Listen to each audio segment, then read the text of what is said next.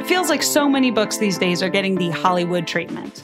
And I am one of those people that has to read the book before I watch the movie. This is Dana Schwartz, host of the brand new podcast, Popcorn Book Club. I talked four of my smartest and funniest friends into starting a book club with me.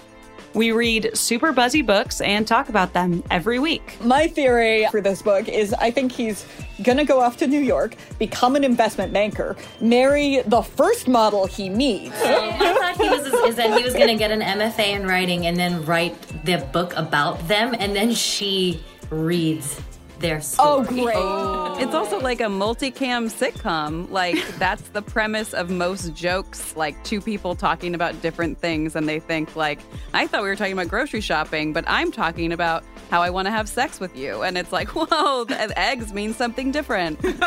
Before we go into the rest of the book, can we just all say our favorite Ruffalos? My Ruffalo is from Eternal Sunshine of the Spotless Mind. Oh, the glasses. A good yeah. Ruffalo. Yes.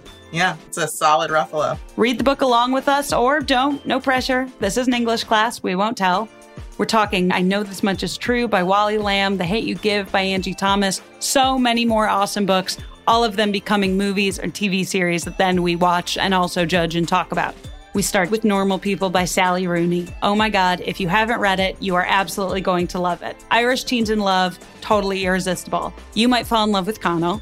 And if you watch the T V show, I'm telling you now, Marion is going to make you want to cut your own bangs. Don't do it.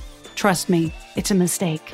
Listen to Popcorn Book Club on the iHeartRadio app, on Apple Podcasts, or wherever you get your podcasts.